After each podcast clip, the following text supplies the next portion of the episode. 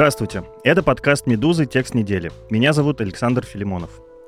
Российские власти опять взялись за Телеграм. С конца прошлого лета полиция провела целую серию арестов администраторов анонимных телеграм-каналов по обвинениям в вымогательстве денег у чиновников и бизнесменов. Пожалуй, самым громким в этой череде стало задержание коммерческого директора Ксении Собчак Кирилла Суханова – по версии следствия, он вместе с бывшим главредом Татлер Арианом Романовским и светским репортером Тамерланом Бегаевым вел канал «Тушите свет». Параллельно торгуя через него так называемым блоком на негатив. То есть предложением не писать ничего плохого про того или иного ньюсмейкера за определенное вознаграждение.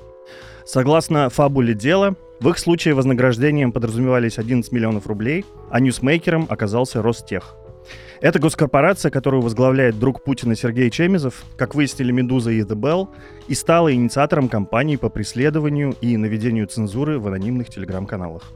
Внутри Ростеха Телеграм курирует директор по особым поручениям Василий Бровко, пиарщик, создатель агентства «Апостол» и муж пропагандистки Тины Канделаки. Как еще Ростех пытается подчинить себе рынок телеграм-каналов, в подкасте «Текст недели» рассказывают авторы нашего расследования, специальный корреспондент «Медузы» Светлана Рейтер и специальный корреспондент «The Bell» Ирина Панкратова.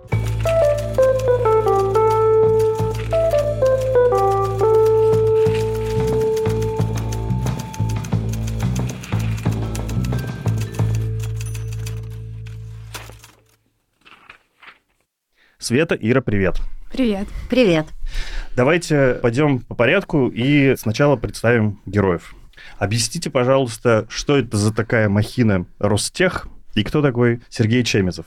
Так, для обывателя, ну, не заинтересованного. Ну, есть такой замечательный человек, Сергей Викторович Чемизов. Я так аккуратно буду говорить. Давний приятель президента Российской Федерации. Ну, там расходятся показания, но вроде бы есть уверенные доказательства того, что они вместе служили в КГБ, это называлось в то время, да, в штате. Да, да, да, да. Дрезденская резидентура, так знаменитая. Кажется, есть еще такая то ли теория, то ли практика, что Чемизов сидел чуть ли не в одном кабинете с Токаревым. Это глава Транснефти, тоже Дрезденский круг такой. А. Вот. И Чемизов возглавляет корпорацию Ростех, которая занимается производством всяких разных интересных вещей, когда полезных, когда не очень. То есть у них а, большое количество медицинского всего, включая вакцины, например. Это тоже входит в некоторым образом периметр Ростеха.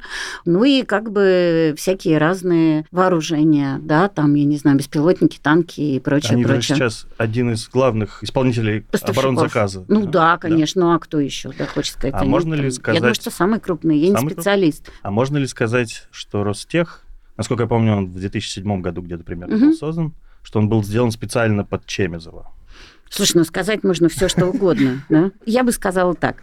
Эта структура в любом случае была создана под кого-то очень близкого ага. президенту. Вот. Но она же, в принципе, нужна. Я так понимаю, что она вообще-то взяла и объединила там несколько крупных, в том числе военных предприятий, угу. которые, в общем, достаточно в упадке находились, и появилась вообще большая госкорпорация, которая все вот подчинено все строго какому-то там плану. Ну и надо еще понимать, что пока Россия не стала совсем-совсем страной-агрессором, там была какая-то конверсия еще правильная. То есть я, по-моему, первый раз писала про Ростех в связи с, вы не поверите, томографами.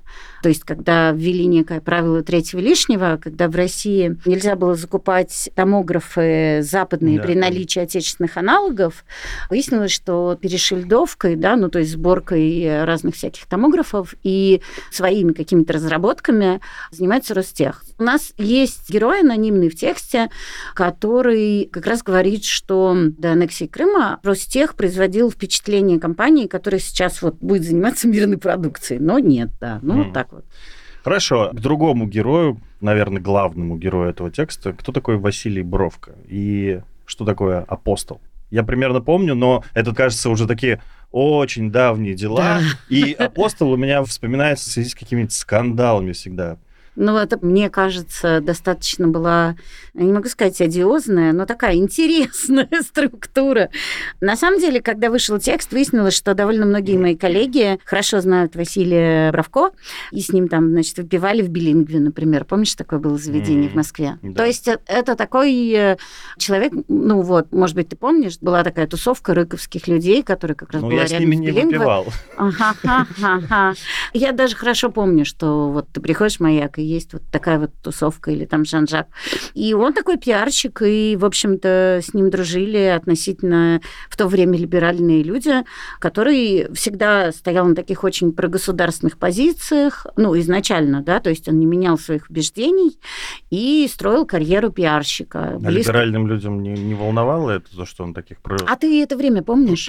Вот я очень хорошо помню. Ну, я помню это время до той степени, что я своему коллеге, давай я сейчас его не буду называть, говорю, слушай, ты опять пошел с Кристиной Потупчик выпивать. Ладно, хорошо, коллега. Я работала в издании «Большой город».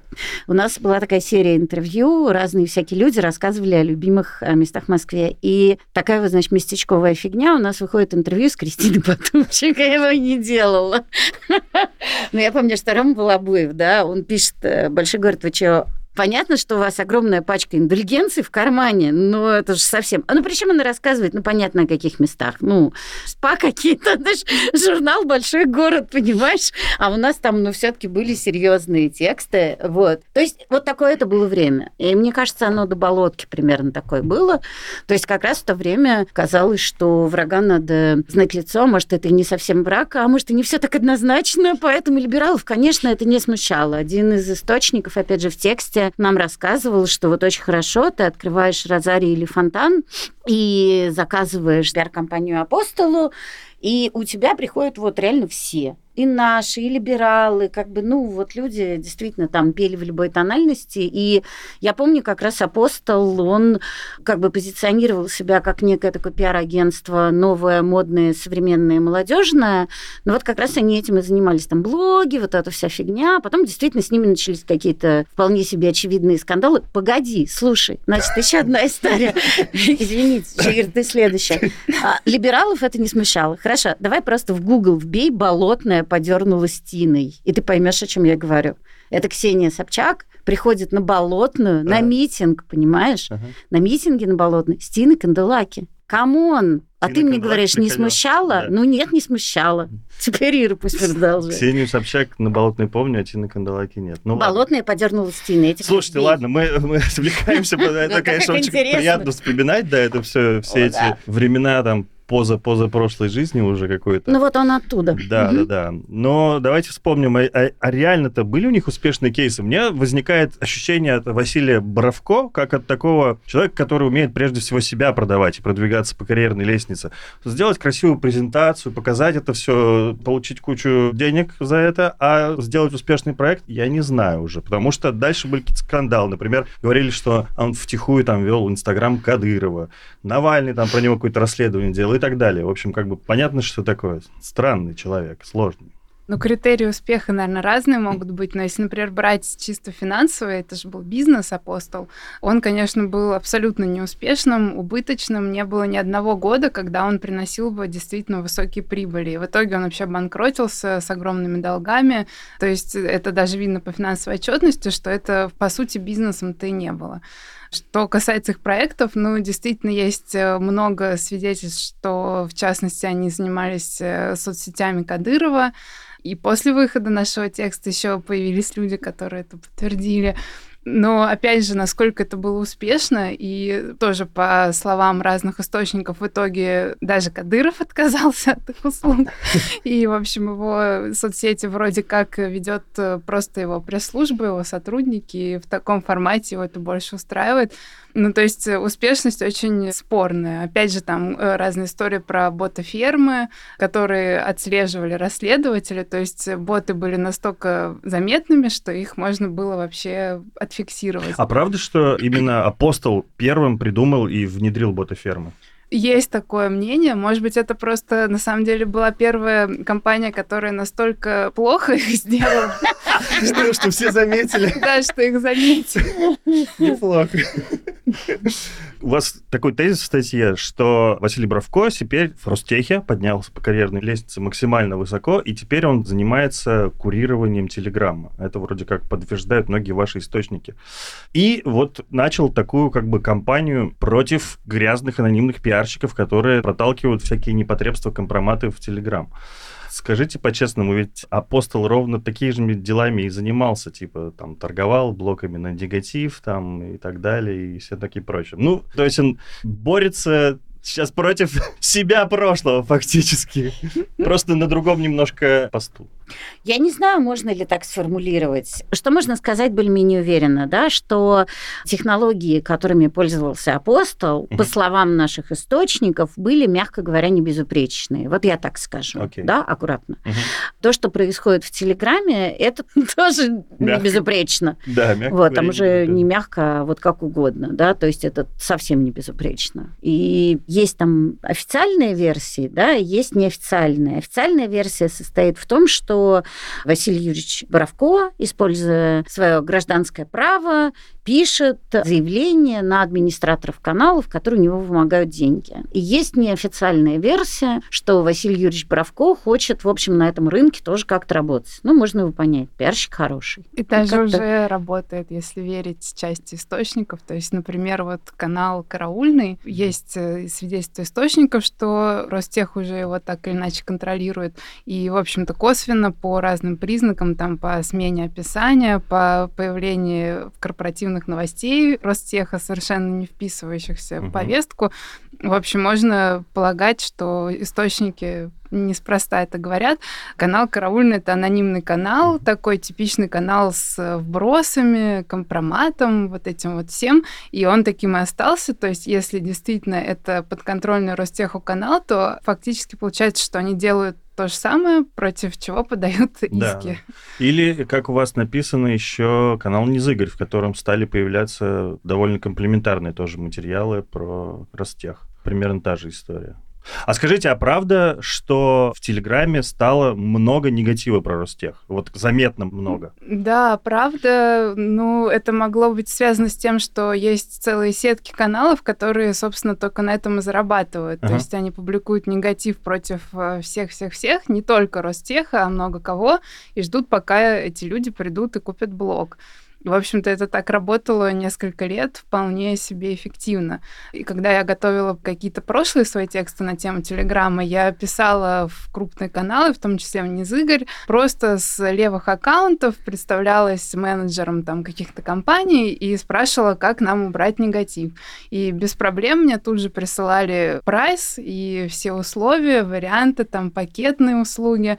И это точно были представители этого канала, потому что это всегда были контакты, указанные в их описании. Ну, то есть это был абсолютно такой рынок, работающий на конвейере. Офигеть. А какие там расценки, если не секрет? Ну, вот такого заметного канала, допустим, ну, более 100 тысяч, да. В Низыгоре если... зависело очень сильно от объема заказа, mm-hmm. но, в принципе, речь шла о сотнях тысяч. За пост? Зависело от поста, то есть они могли попросить, например, полмиллиона за пост, но ты мог договориться там, что, не знаю, ты приносишь миллион или криптой переводишь, или налом, и тебя там, не знаю, год не трогают. Ну, то есть там какие-то были такие пакетные услуги, но, в принципе, суммы были огромные. То есть это именно были сотни тысяч у всех. Неплохо. Я хотел продолжить в конспирологическом ключе. Хочется мне пообсуждать, потому что, ну, как бы, да, вот видно, что много негатива про Ростех, и то есть, как бы, ты начинаешь думать, кто, кому выгодно, да, может быть, это заказная компания конкурента, да, либо, судя по всему, самая понятная и рабочая история, то, что действительно такой бизнес, торговля блоком на негатив. А может быть, сам Ростех придумал такую историю. Сейчас мы такое сделаем, наведем шороху, и всю эту армию... Есть по... такая версия тоже. На Мне... самом деле это невозможно, что тебе. Тебе эта версия, конечно, нравится. Красивая версия. А знаешь, почему? Я просто объясню. Я в этом смысле вспомнил кейс, который у вас там приводится. Мне он кажется показательным в этом смысле. Дело блогера из Ульяновска Анатолия Спирина, который вымогал 150 тысяч рублей у Василия Бравко. То есть, чтобы податься в такую авантюру, мне кажется, надо быть немножко безрассудным и немножко как-то оторванным от реальности. Выглядит как, знаешь, такая как бы, ну, просто подстава полная. Вот сейчас мы засадим какого-то такого регионального человека, у которого телеграм-канал на, прости, господи, три с половиной тысячи человек. Ну, там два у него было, один побольше. Да, там был другой побольше, и он был, в принципе, влиятельным на региональном уровне. Ага. Мало подписчиков с нашей точки зрения, но для их области, для Ульяновска, это нормально, много. И его читали. И, в принципе, можно предположить, что автор этого канала, он просто обсуждал некую а нативную рекламу. То есть все эти посты же, они публиковались без пометок рекламы. Да. И он мог обсуждать что-то такое. И в итоге это пошло как вымогательство. А, то есть ему еще Конечно. его... Да там на самом деле как бы начать и кончить. Это, правда, такая довольно хитрая и сложная история. То есть, например, насколько я понимаю, Ир мне поправит, потому что она вообще звезда в области статей про Телеграм, я не шучу и я очень рада, что мы вместе поработали. Но, например, я так понимаю, владельцы телеграм-каналов, они оформляют ИП, да, чтобы, ну вот если они хотят как-то, что называется, стать белыми и пушистыми. Но... Заключают блок на нег... Э, договор да. на блок на негатив. Ты очень правильно поймал да. эту мысль. И я разговаривала со своим некоторым, значит, источником, который работает в некотором агентстве, который занимается в том числе размещением, да, там может быть с пометкой, без пометки, как хотите. И он как раз говорит, ну хорошо, ИП, да, все отлично, а блок на негатив как записать? А это услуга, которая интересует всех. Просто вот в первую очередь, да, вот все эти пометки, не пометки. Нам нужен блок на негатив. Причем идеально, чтобы не писали вообще ничего, ни плохого, ни хорошего, чтобы нас вообще не было, да. И как ты это проведешь через ИП? Никак. То есть начинаются дальше какие-то схемы. А люди такие, ну у нас, ну я много раз слышала эту фразу, и у меня сначала просто такие, ну как бы я же, в отличие от Иры, с этим мало пересекалась, да, и когда мне говорили, ну это просто у нас рекламный контракт, ты такая как бы, ну окей, отлично, рекламный контракт, а из чего он состоит, да?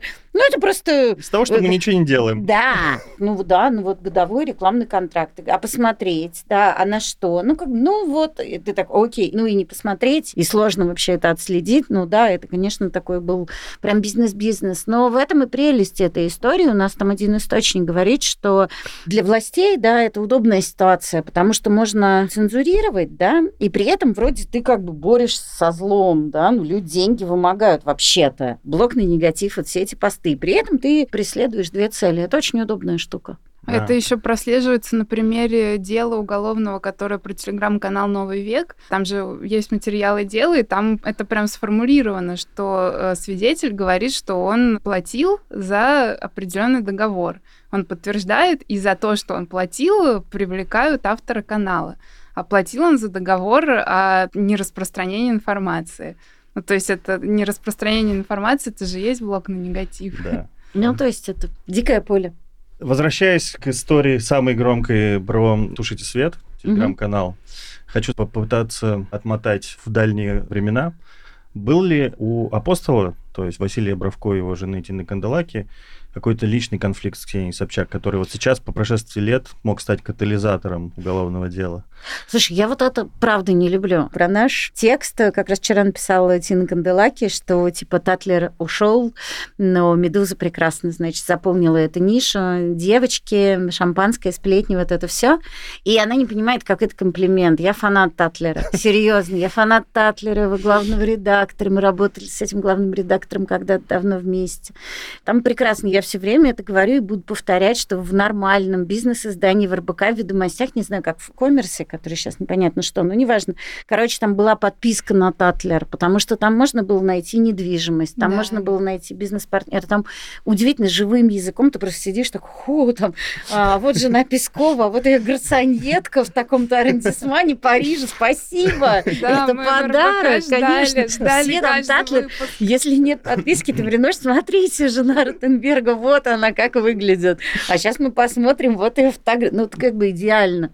Вот, поэтому спасибо огромное, значит, Тине Канделаки за комплимент, но я при этом не очень люблю все эти разговоры, что это Тина Канделаки мстит Ксении Собчак за что-то. Ну, за что? Но говорят, что в свое время Тина Канделаки пыталась увести у Ксении Собчак ее бывшего молодого человека. Ой, если в таком ключе уже все. В таком ключе это непонятно. Была некоторая история, если я ничего не путаю, как когда, кажется, Собчак подписала что-то в защиту Навального, а Канделаки про это стала говорить. Ну вот мне кажется, у них более-менее всегда были какие-то напряженные отношения. Но на Болотную-то вместе сходили. Я совершенно об этом и хотела сказать, что при всем моем интересе к светской компании надо понимать, что это люди, которые могут быть и друзья, и враги. Это может не значить ровным счетом ничего. Они могут быть внешне враги, но при этом прекрасно работать, Я например, хочу... или там да. внешние друзья, но при этом, значит, они на самом деле у них там бизнес-интересы разные, они друг друга не любят. Ну, то есть, как бы это как брак актеров, да? Я,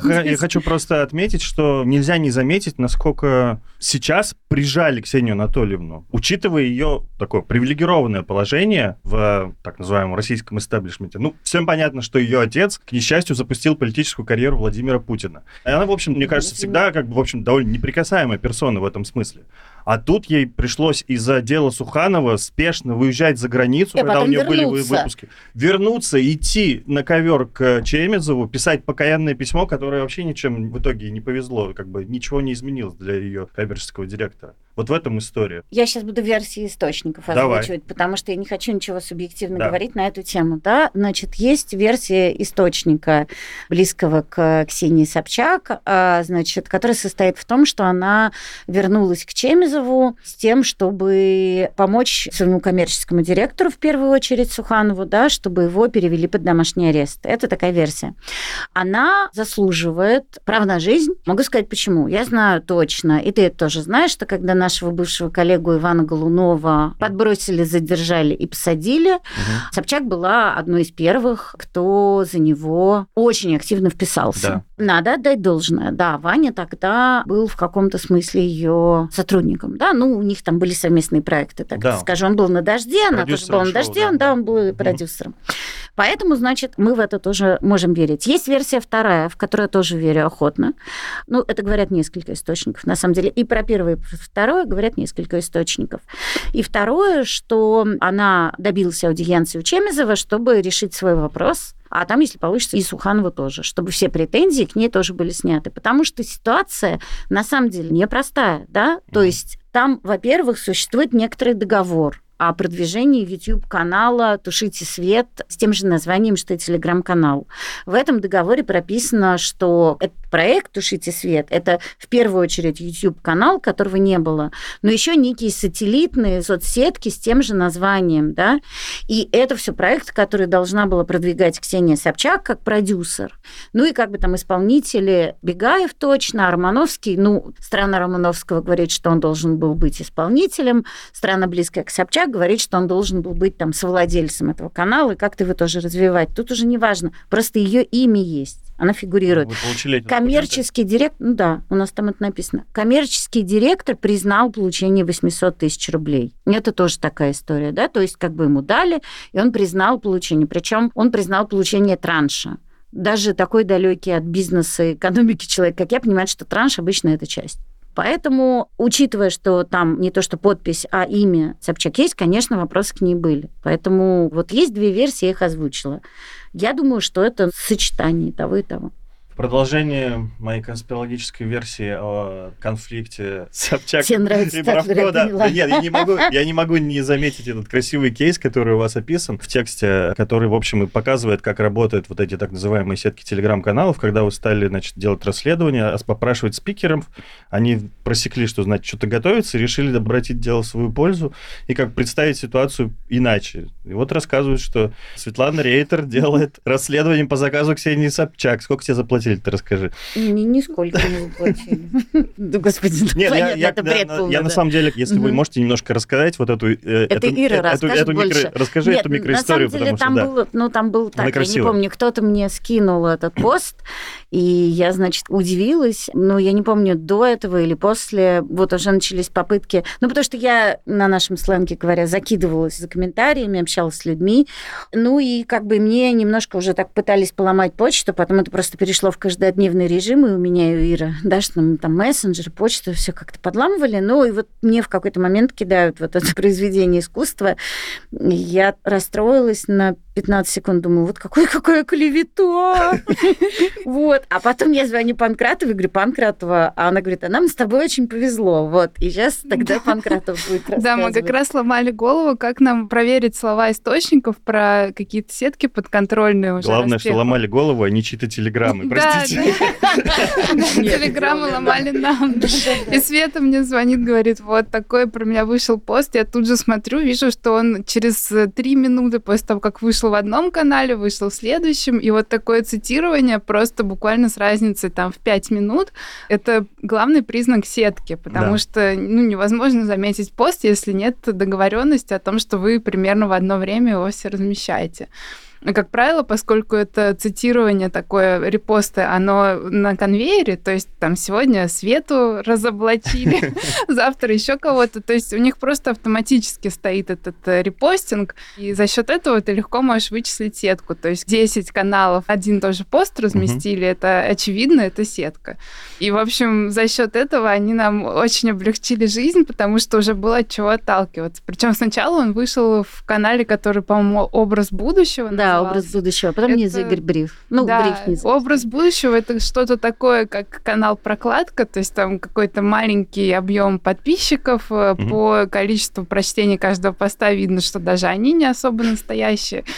Вот, и в такие каналы закидываются подобные посты, а потом они идут по сетке. И вот, да, он потом в Бриф низ Игорь появился, и, в общем, стало ясно, как бы, кто с кем договаривался. А есть еще одна деталь, можно я добавлю? Давай. Она моя любимая. В общем, Ира все это сделала филигранную работу, мы уже все приготовили. Да, значит, в этом посте, который они тиражировали, были некоторые детали, которые можно было выяснить, только получив, ну, мы предполагаем, выписку из налоговой на мое имя да. Ну, то есть, э, как бы люди, которые писали этот пост, они знали мое там имя и отчество, условно говоря, ну и фамилию. В общем, короче, мы все, значит, выясняем, Ира все это смотрит. Я просто буду рассказывать по хронологии, никого ни в чем не обвиняю. Просто такая вот история, да. Значит, так случилось, такое странное совпадение. Вот у нас уже все собрано, все готово, и я отправляю запрос Тине Канделаки, жене Василия Бравко. И я отправляю ей запрос, проходит какое-то время, и она мне через час пишет. Светлана Сергеевна, ответ на ваш вопрос будет отправлен вечером. Я, конечно же, писала «Здрасте, это Светлана Рейтер». Ну, я никогда не представляю. То есть я очень люблю своего отца, но когда мне кто-то говорит «Светлана Сергеевна», у меня дергается глаз, и я говорю, слушайте, у меня такое ощущение, что я либо в банке, либо на допросе. Давайте без отчества, да? Ну, то есть как бы вообще, да? Ну, то есть я предполагаю, что для того, чтобы знать мое отчество, Тинатин Гивиевне потребовалась какая-то дополнительная информация. Я не знаю, каким способом она ее получила, просто есть такой факт. Вот. Немножко такой забавный. Вот. И это можно было, наверное, тоже считать каким-то подтверждением, но я просто озвучиваю хронологию.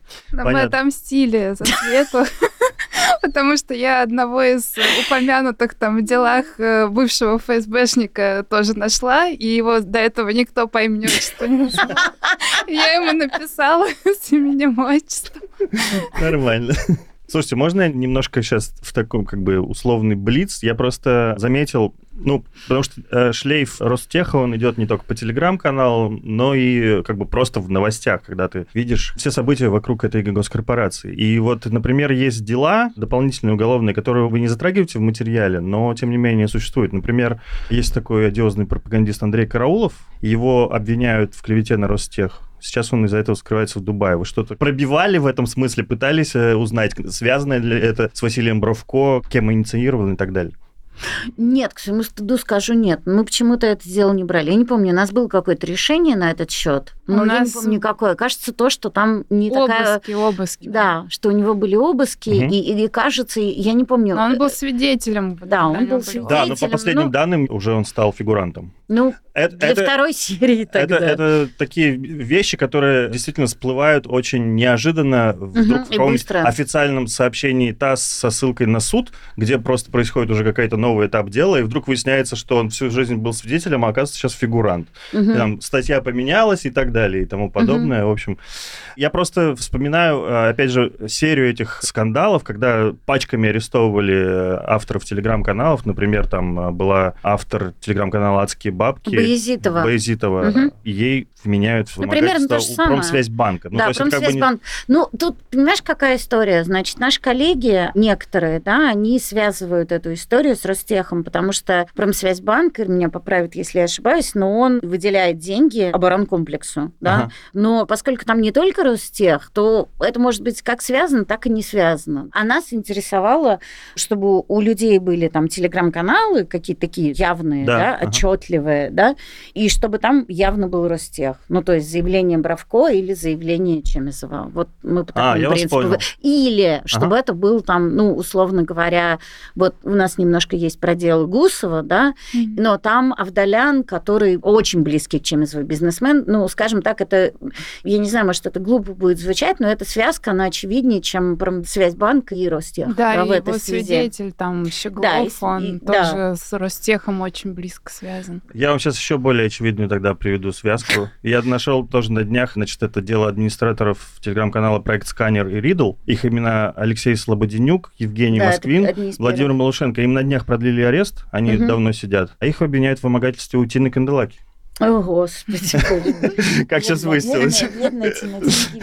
На самом деле это потоком идет. Мне кажется, когда мы писали текст, троих арестовали, продлили, постоянно кому-то продляли, арестовывали. То есть, ну, это невозможно за этим уследить. Ты просто видишь, что идет такой вал, идет чистка. Да, ты просто вот это видишь. Еще в проброс тоже э, еще на днях стало известно про дела инстаграм-блогеров, которые ИПшники в неуплату налогов. Вот там фигурирует Валерия Чекалина, Александр Митрошин. Ну, тут как бы пока никакой взаимосвязи как бы нету. Ну, может, там не, Нельзя предположить, тоже, что это самодеятельность Ростеха. Да, но может быть там тоже появится корпорация, например, другая. Ты будешь сидеть такой, вау, ну просто ты на самом деле видишь, как чистят пространство. Причем да.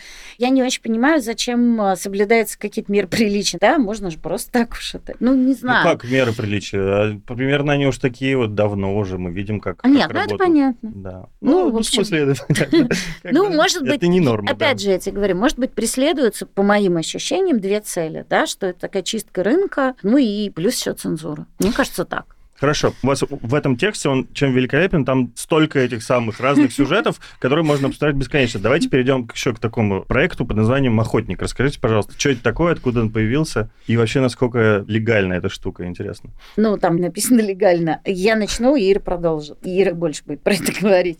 Ну, про эту штуку мы как-то выяснили, и эта штука вполне себе официальная, про нее писал коммерсант. Дальше Ира может рассказывать, как она работает. Да, в общем, на самом самом деле еще в 2021 году написал коммерсант о некоем комплексе, который, значит, вот э, Ростех э, с партнерами разрабатывает, чтобы бороться с киберпреступлениями. Угу. Но вот как мы выяснили, это на самом деле был вот этот самый охотник. Он просто там был так представлен абстрактно, совершенно непонятно вообще, что это, зачем. Ну, в общем, типичный деловой текст делового СМИ. Вот, а на самом деле это такая система деанонимизации телеграмма Телеграма и, в принципе, сбор данных на канал, на человека, на того, кто его ведет.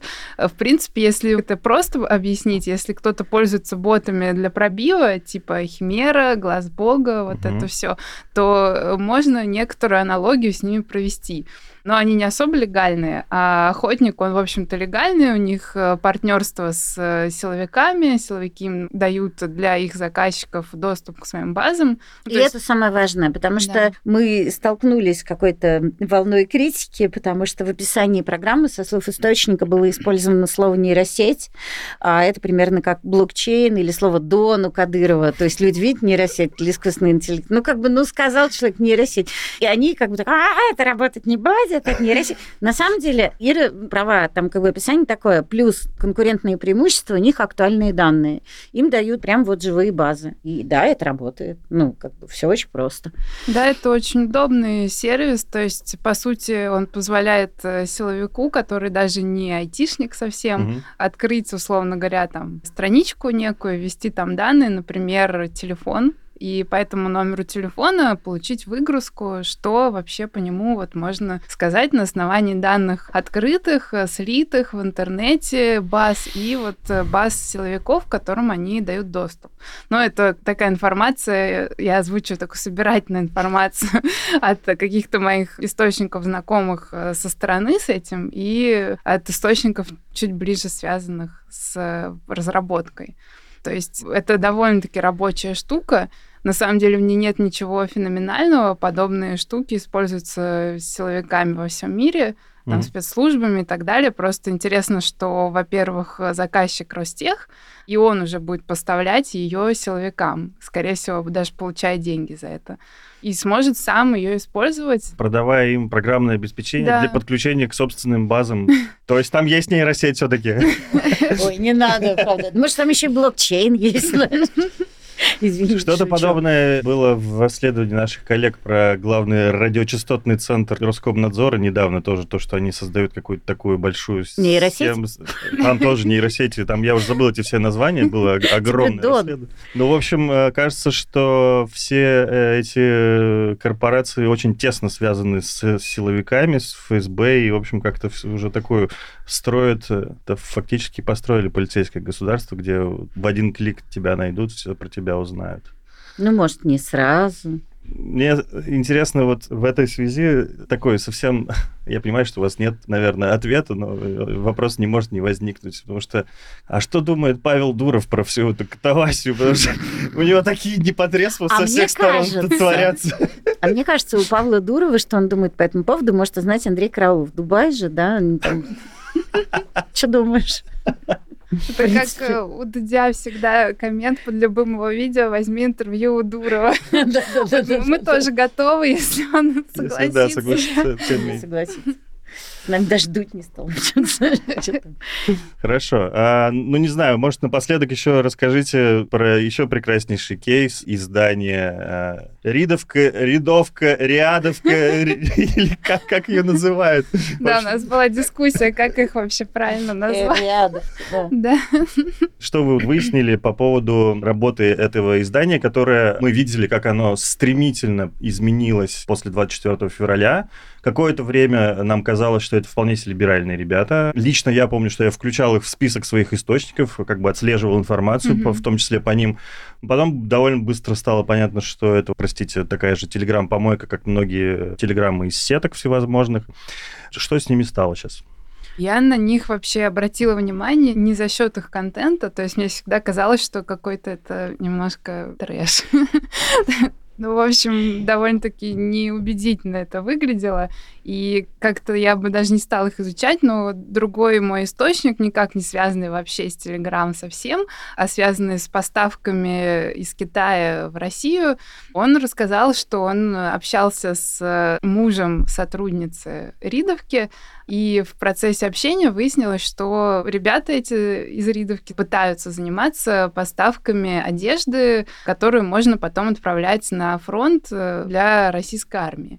В общем, с этой стороны уже я стала выяснять, как это все работает. Выяснилась довольно-таки нелепая история о том, что они как бы действительно пытались, но ничего не получилось. Параллельно с этим еще выяснилось, как именно они работают с информационной точки зрения. То есть они после начала войны познакомились с сотрудниками ОНО «Диалог», ну, Костылев, стали выполнять их темник, так сказать, ага. и мне даже пересылали скриншоты их рабочего чата, куда прям скидывают темы из э, сообщений от сотрудницы диалога, и вот сотрудники Ридовки должны, соответственно, их отразить. И потом действительно я посмотрела и все это отражение нашла. То есть там всякие были истории, типа вот э, Овсяникова специально выскочила, чтобы отвлечь внимание от э, ракет, которые в тот же день упали в Донецке. И смотришь, ищешь, и, в общем-то, действительно, Ридовка примерно так отразила эту историю. Ну и там такой список, перечень этих тем был. Ну и, насколько я понимаю, в принципе, в общем и целом, это их деятельность основной остается, потому что поставка вот этой одежды, она не сложилась. Насколько я понимаю, они поручили ее супругу сотрудницы Ридовки. Супруг в Ридовке не работал, но немножко вот каким-то бизнесом поставочным занимался. И в итоге он не смог ввести эту одежду, потому что он думал, что можно закупить ее в Китае, в частности, пуховики, для того, чтобы просто перешить там какие-то знаки. Но, во-первых, Китай все больше ограничивает возможность этого ввоза, чтобы не попасть под санкции. И в какой-то момент, э, как вот мне рассказал несколько источников, Китай просто запретил вообще ввоз чего-либо с цветом хаки. Ну и, собственно, это стало основным таким моментом, который им помешал что-либо сделать. Э, Все это на самом деле как-то продолжает, насколько мне источники рассказывают, возиться, но это абсолютно нелегально, то есть это должны быть обходы таможни и так далее. То есть формально Китай все такие поставки блокирует.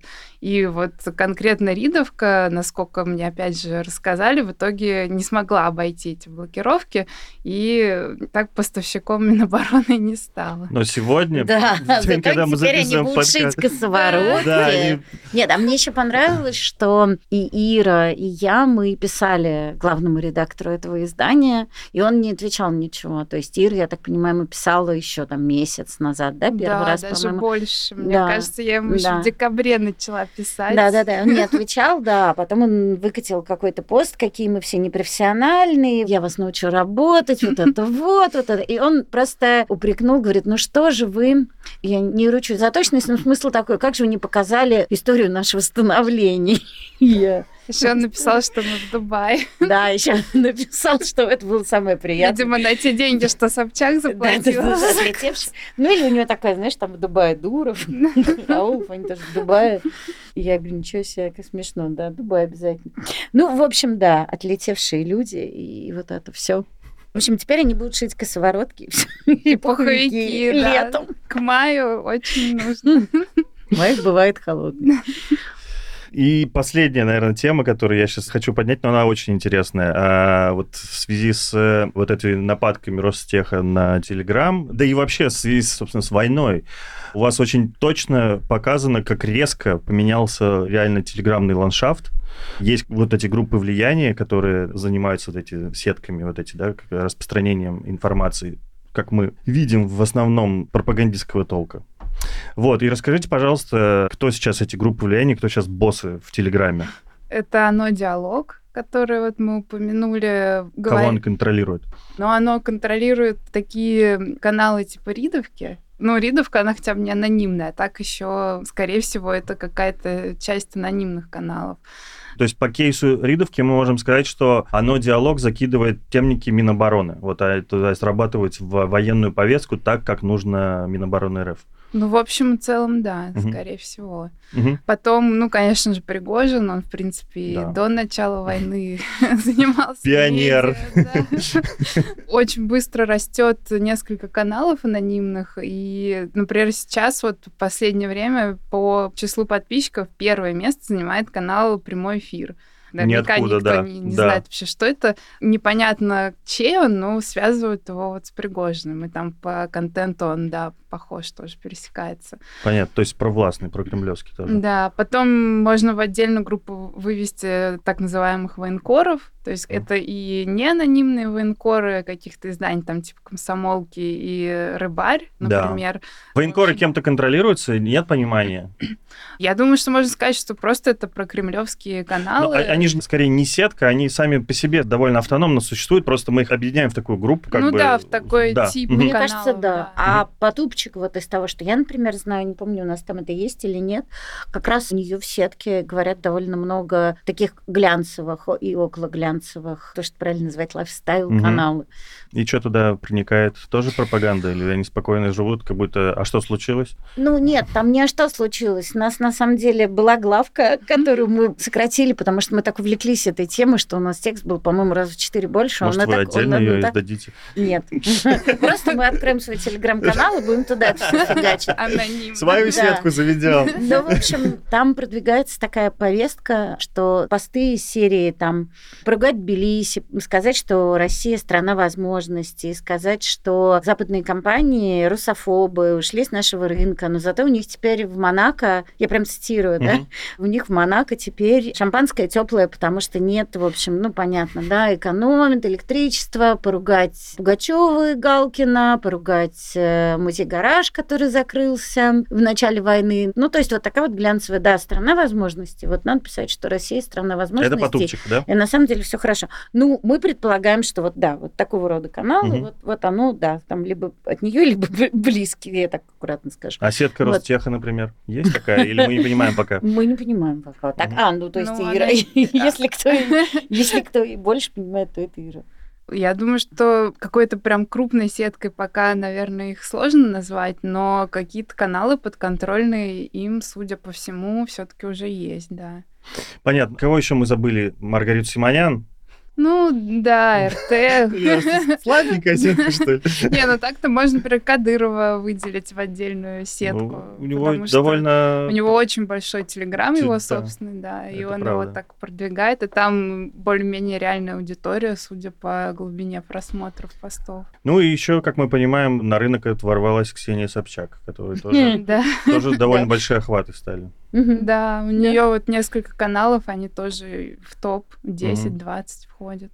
Есть еще какие-то менее крупные сетки специфические, но там тоже, в принципе, десятки тысяч, сотни тысяч. Есть же еще вообще очень популярный жанр, где просто в постах одно предложение и картинка. Ну, то есть новость с одним предложением. И там реально много подписчиков, люди читают. Эти каналы, они где-то половину топа вообще составляют.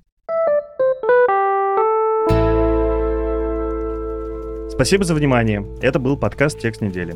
Напомним, что несмотря на статус нежелательной организации, которым наградили «Медузу» власти России, вы можете свободно и безопасно читать наши издания, слушать наши подкасты, подписываться на соцсети и рассылки и скачивать приложение, которое умеет обходить блокировки Роскомнадзора. Опасность для граждан России может возникнуть, если вы будете репостить и распространять наши материалы или переводить деньги «Медузе» даже из-за границы. Пожалуйста, воздержитесь от этого. Если вы все-таки хотите помочь «Медузе», расскажите о ней своим иностранным друзьям. Они могут помочь и оформить пожертвования редакции по адресу support.meduza.io. Спасибо, до новых встреч.